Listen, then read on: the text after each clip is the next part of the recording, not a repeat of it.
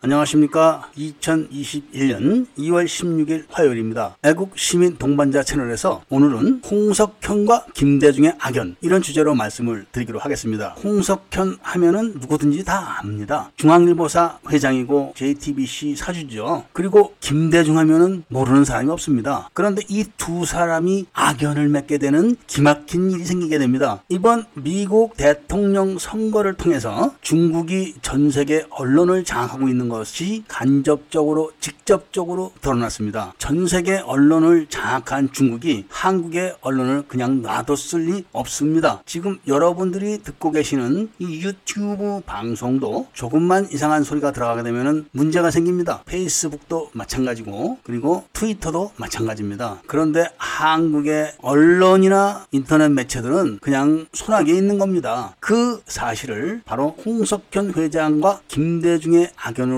증명을 해 드리고자 하는 것이죠. 영상을 소개하는 앞 표지에 있는 그 이철호라는 사람은 중앙일보사 기자였습니다. 이때까지만 해도 중앙일보의 홍석현 회장은 당당한 한국의 언론인이었었죠. 그리고 부인도 삼성가의 가족이었기 때문에 조금도 아쉬울 게 없는 사람들이었습니다. 그래서 정부에 할 말은 다 하고 당당하게 살던 사람들이었는데 지금은 박근혜 대통령을 북한 공작에 의해서 끌어내리는데 최선봉 돌격대의 앞잡이가 돼서 살고 있는 사람입니다. 하나 도 아쉬울 게 없이 사는 사람들이 왜 그렇게 됐을까요? 그 과정을 지금부터 말씀드리고자 하는 것입니다. 이런 이야기는 김대중 대통령 당시에 설로서 많이 떠돌았습니다. 그러니까 지금 대한민국서 한가락한다. 그런 사람들은 다 알았던 겁니다. 그런데 자신의 출세와 그리고 부귀영화를 위해서 입을 다물고 있는 거죠. 제가 그때 이런 이야기를 하게 되면 미친 사람 취급을 받았는데 그 시절 만 해도 언론 자유가 보장이 됐던 시절이라 바로 중앙일보사로 도주를 했던 북한 경찰 그 사람에 대한 자세한 내용들이 블로그 같은데 많이 있었습니다. 그런데 쉬쉬쉬 하면서 지내다 보니까 대중적으로 퍼지지는 않았죠. 그러면서 세월이 지나가면서 흐지부지 돼서 거의 아는 사람이 없어졌는데 저만 혼자 이런 이야기를 하다 보니까 거의 미친 사람 취급을 받게 된 건데 때마침 바로 그 당사자인 그 담당 기자가 기자로서 양심의 가책을 느꼈는지 중앙일보 사설에 그 내용을 올렸습니다. 물론 그 전에 뭐 월간 동화라든지 뭐 이런데 한두 번은 실렸었지만 대중적인 매체가 아니기 때문에 그리고 또 그런 이야기를 떠들다 걸리면 좋을 게 없으니까 언론인들은 절대로 발설을 하지 않았습니다. 지금도 제가 이런 결정적인 물적 증거를 내세우면서 이야기를 해도 대한민국에서 혼자 우익인 척 하면서 떠들던 사람도 절대로 이야기하지 않습니다. 그러니까 그런 사람들도 모두 다 한패였던 겁니다. 바로 이것이 기막힌 현실이기 때문에 제가 최근에 회원 모집을 하고 있는 것입니다. 대한민국은 애국 시민들이 엄청나게 많습니다. 그런 사람들에게 진실을 알려가지고 대한민국을 얼마든지 정상적인 국가로 되돌릴 수가 있습니다. 그런 차원에서 지금 이 말씀을 드리는 것인데 앞 표면에 보시면 아시겠지만 김대중 정부 초기라고 적시가 되어 있습니다. 그 기자가 자세하게 말할 수 없는 형편이 있어서 말을 못했지만 김대중은 정권을 잡자마자 장기 집권을 하기 위해서 총풍 사건을 조작을 한 겁니다. 그러다가 증거가 점점점 부족하게 되니까 한 경찰을 중국서 납치를 해서 대한항공 승무원 복장으로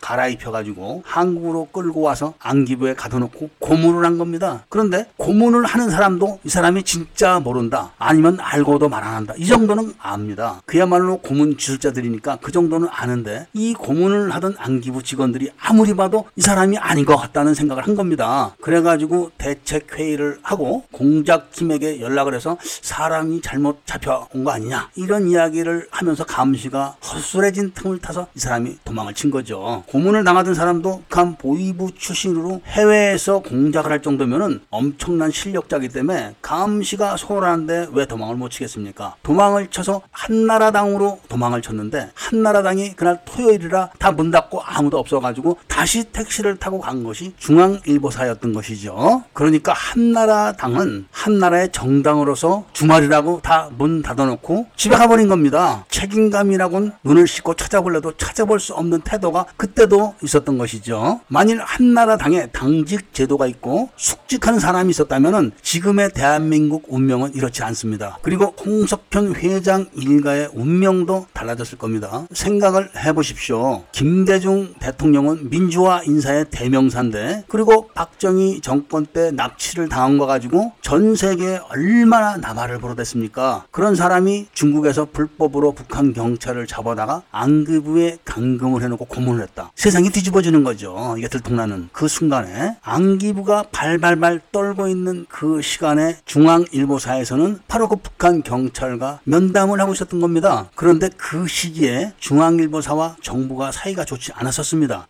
특히 지금의 국정원장을 하시는 분이 그 당시에 중앙일보사 회장실을 찾아가서 보도를 정말 너무 심하게 한다. 이렇게 대화를 하다가 화가 치밀어 가지고 술잔을 바닥에 던지기까지 했었다. 이런 이야기가 나올 정도로 사이가 좋지가 않았었습니다. 아마 그래서 그랬는지는 몰라도 그 북한 경찰을 안기부로 돌려보내기로 결정을 했는데 그게 대한민국을 다 엉망으로 만들어 놓은 겁니다. 지금 안기부에서는 북한 경찰을 되돌려 받고 모든 것을 비밀로 해 달라고 부탁을 하고 모든 언론에는 보도 통제를 했던 겁니다. 그리고 이 북한 경찰을 달래고 얼려가지고 한국에 귀순해라. 이렇게 아무리 꼬셔도 안 먹히니까 어쩔 수 없이 다음해 초에 한국 돈 10만 달러 그리고 한국 주민등록증을 만들어서 다시 대한항공 승무원 복장을 입혀가지고 그 자리로 되돌려 보낸 겁니다. 그 당시에 10만 달러면은 중국에서 어마어마하게 큰 돈입니다. 그것도 현찰 아닙니까 달러. 그러니까 이 북한 경찰이 그 돈을 갖고 매일 술을 먹고 여자하고 자고 그런 짓을 한 겁니다. 그런데 중국도 공산주의 국가입니다. 그 북한 경찰을 알아본 사람이 있었던 거죠. 그래서 중국 정보부에서 뒷조사를 해보니까 이 사람이 북한 경찰이었었는데 한동안 안 보였는데 다시 나타났는데 한국 주민등록증을 사용하면서 돈을 물쓰듯이 하는 겁니다. 당연히 체포를 해서 공무를 해보니까 엄청난 사실이 나온 겁니다. 중국으로서는 대박을 찾은 거죠. 중국 정 보부는 세계적으로 정평이 나 있는 우수한 정보기관입니다. 딱 그 사실을 비밀에 붙여놓고 있다가 안기부에서 사태가 잘 수습된 걸로 판단을 해가지고 이종찬 안기부장을 잘라버리고 그 다음 안기부장으로 천용택 씨를 앉혔는데 취임식을 하는 그 시간에 중국에 파견 나간 안기부원들한테 긴급 연락이 온 겁니다. 다 잡혀갔다. 그 사건이 들통났다. 이렇게 연락이 오는 바람에 취임식을 끝내자마자 천용택 안기부장이 바로 중국 정보부로 찾아간 겁니다. 만약에 그 사건이 전 세계에 알려지게 되면은 김대중 대통령은 그날로 하야를 해야 되는 겁니다. 그리고 조사를 받아야 되죠. 그리고 구속되는 겁니다. 그리고 망신이란 망신은 다 당하는 거죠. 그런 신세가 됐으니까 중국서 해달라는 걸 다 해준 겁니다. 당연히 일본 정보부도 냄새를 맡아가지고 이 건으로 바로 업 협상을 순식간에 끝내버리는 겁니다. 당연히 미국도 알고 있었지만 지금까지도 미국은 입을 닫고 있습니다. 미국 정보기관이 이렇게 무서운 겁니다. 그래서 대략 일주일 지나서 구속된 안기부원들을 다 데리고 한국으로 와서 안기부장이 다 없던 걸로 잘 처리했다. 이렇게 넘어갔지만 그게 그렇게 끝날 일이 아닙니다. 중국 정보부에서는 당연히 북한 경찰을 북한으로 압송해버리고 모든 사실을 다 통보해버린 겁니다. 김정일이 김대중에게 남북 협상을 하자. 이렇게 해서 북한으로 초대를 해가지고 차에서 감금을 해놓고 님자 와 우리 민민 납치해서 이렇게 협박을 하면서 6.15 선언을 하게 하고 돈을 그때부터 엄청나게 뜯어가기 시작한 겁니다. 김대중 대통령이 정치적으로 후계자를 정하지 못하게 해놓고 자신들이 물색한 노무현 대통령을 지명을 했고 그때도 전자 개표기를 사용했다는 이야기가 많이 나왔었습니다. 이렇게 나라가 흘러가는데 김대중 대통령 재임 당시에 바로 그 유명한 언론 세무 사찰이 있었는데 그 언론 세무 사찰을 중국 정보부가 기획을 한 겁니다. 그리고 그 모델은 바로 푸틴이 러시아의 모든 언론 기관을 몽땅 손아귀에 잡았던 언론 세무 사찰 방식을 그대로 적용한 겁니다. 그때 홍석현 회장이 그 사찰을 피하려고 엄청나게 로비를 했는데도 불구하고 꼼짝을 못했습니다. 왜냐하면은 그 기획이 한국서 한 게 아니라 바로 중국서 진행했기 때문에 그랬던 것이죠. 그때부터는 한 발 두 발 빠져 들어가기 시작해서 어쩔 수 없이 좌익이 된 겁니다. 이런 연유로 인해서 공작원 21호의 지령을 받고 김 한수의 태블릿을 JTBC를 통해서 터트린 것입니다. 그리고 특검이 구성됐지만 특